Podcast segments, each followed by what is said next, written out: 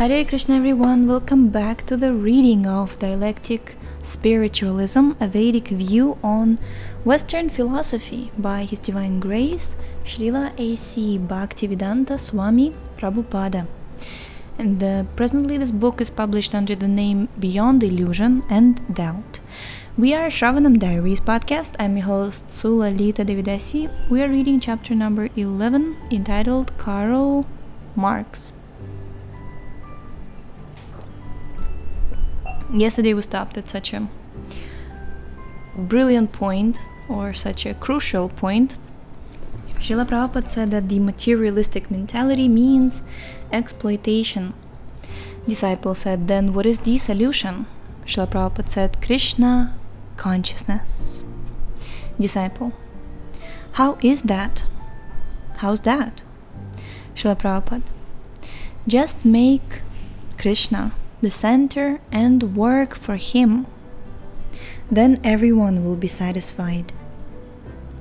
As it is stated in the Srimad Bhagavatam 4.31.14, यथा तरोर्मूलानि शेचनेन त्रिप्यन्ति तत्स्कन्धा भुजोपशाखः प्रणोपहाराच्चायथेन्द्रियानं तथैव सर्वार्हणम् आच्युतेज्या If you simply pour water on the root of a tree, all the branches, twigs, leaves, and flowers will be nourished. Similarly, everyone can be satisfied simply by Achyutejya. Achyuta means Krishna and Ijya means worship. So, this is the formula for a classless society. Make Krishna the center and do everything for Him. There are no classes in our international society for Krishna consciousness. Now you are writing philosophy, but if I want you to wash dishes, you will do so immediately because you know that whatever you do, you are working for Krishna and for your spiritual master. In the material wor- world, in the material world, different kinds of work have different values. But in Krishna consciousness, everything is done on the absolute platform. Whether you wash dishes or write books or worship the deity, the value is the same because you are serving Krishna. That is a classless society. Actually, the perfect classless society is Vrindavan.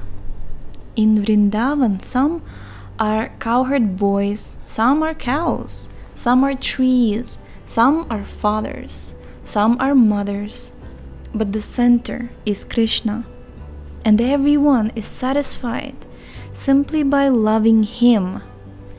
When all people become Krishna conscious and understand how to love Him, then there will be a classless society.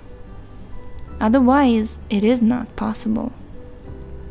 Disciple Marx defines communism as, quote, the common or public ownership of the means of production and the abolition of private property, unquote. In our international society for Krishna consciousness, don't we have the same idea? We also say nothing is mine. We also have abolished private property. Srila Prabhupada. While the communist says nothing is mine, he thinks everything belongs to the state. The state, however, is simply an extended mine. For example, if I am the head of a family, I might say, I do not want anything for myself, but I want many things for my children. Mahatma Gandhi, who sacrificed so much to drive the English out of India, was at the same time thinking, I'm a very good man and I'm doing national work. Therefore, this so called nationalism or so called communism is simply extended selfishness. The quality remains the same. The, real change occurs occurs when we say nothing belongs to me, everything belongs to God, Krishna. And therefore I should use everything in his service. This is factual abolition of private property. Disciple. Marx says that the capitalists are parasites living at the cost of the workers. But the communists are also living at the cost of the workers. The managers are drawing big salaries and the common workers are dissatisfied. Indeed, their godless society is becoming more and more troublesome. Unless everyone accepts God as the only enjoyer and himself simply as servant, as his servant, there will always be conflict. In the broad sense, there is no difference between the communists and the capitalists because God is not accepted as the supreme enjoyer and proprietor in either system. Actually, no property belongs to either the communists or the capitalists. Everything belongs to God. Disciple Marx condemns the capitalists for making a profit.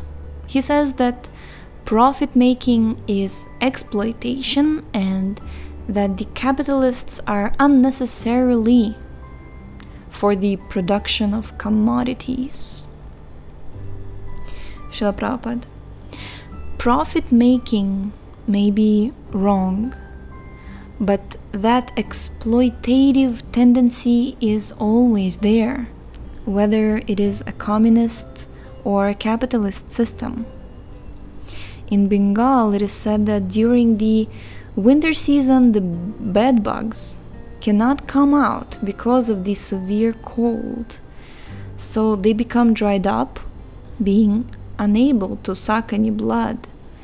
But as soon as the summer season comes, the bugs get the opportunity to come out, so they immediately bite someone and suck his blood to their satisfaction. Our mentality in this material world is the same to exploit others and become wealthy.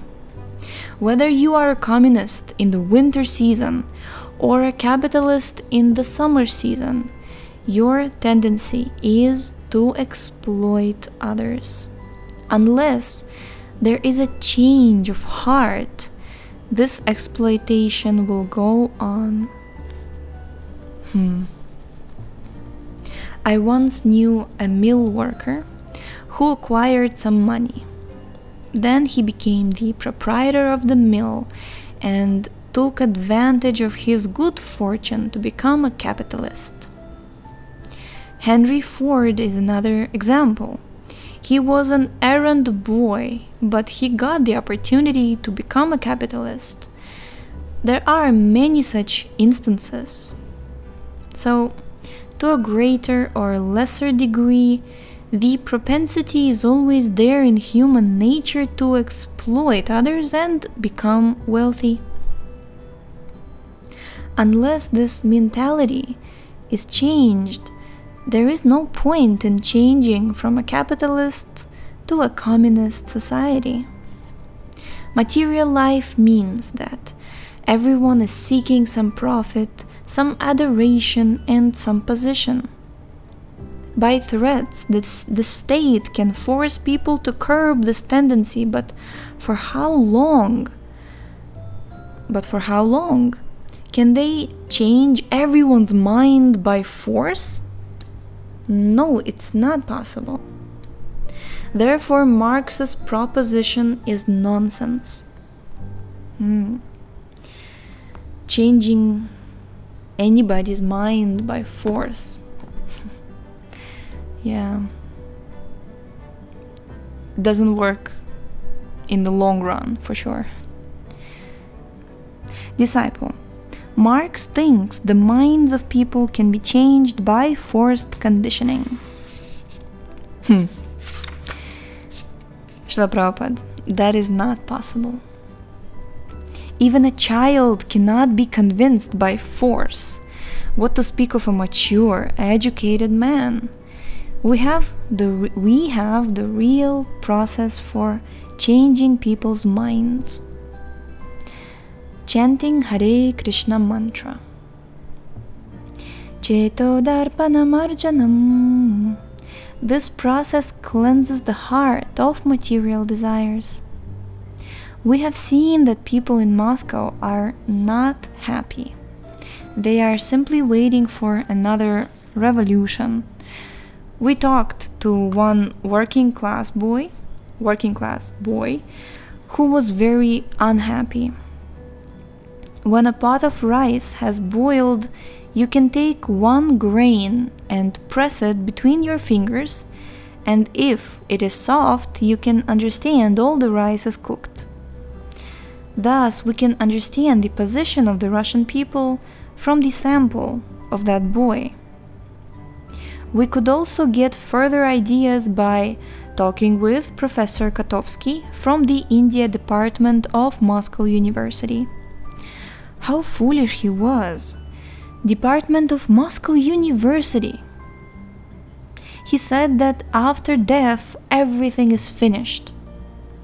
If this is his knowledge, and if that young boy is a sample of the citizenry, then the situation in Russia is very bleak. They may theorize about so many things, but we could not even purchase sufficient groceries in Moscow. Truth be told. There were no vegetables, fruits, or rice, and the milk was of poor quality. If that Madrasi gentleman had not contributed some dal and rice, then practically speaking, we would have starved. The Russians' diet seemed to consist of only meat and liquor. Disciple. The communists play upon this universal profit motive. The worker who produces the most units at his factory is glorified by the state or receives a small bonus. Srila Prabhupada. Why should he get a bonus? Disciple. To give him some incentive to work hard. Srila Prabhupada. Mm, just to satisfy his tendency to lord it over others and make a profit, his superiors bribe him. This Russian communist idea is very good provided the citizens do not want any profit. But that is impossible because everyone wants profit. The state cannot destroy this tendency either by law or by force. Disciple. The communists try to centralize everything money, transport, etc., in the hands of the state. Srila Prabhupada. But what benefit will there be in that? As soon as all the wealth is centralized, the members of the central government will appropriate it, just as Khrushchev did. There are these are all useless ideas as long as the tendency for exploitation is not reformed. The Russians have organized their country according to Marxist theories, yet all their leaders have turned out to be cheaters.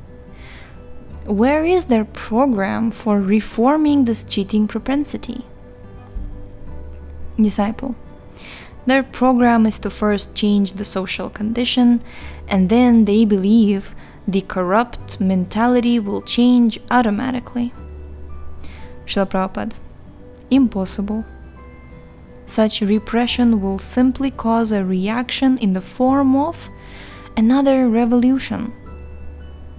Disciple. Are you implying that the people's mentality must first be changed and then a change in the social structure will naturally follow? Srila Prabhupada. Yes.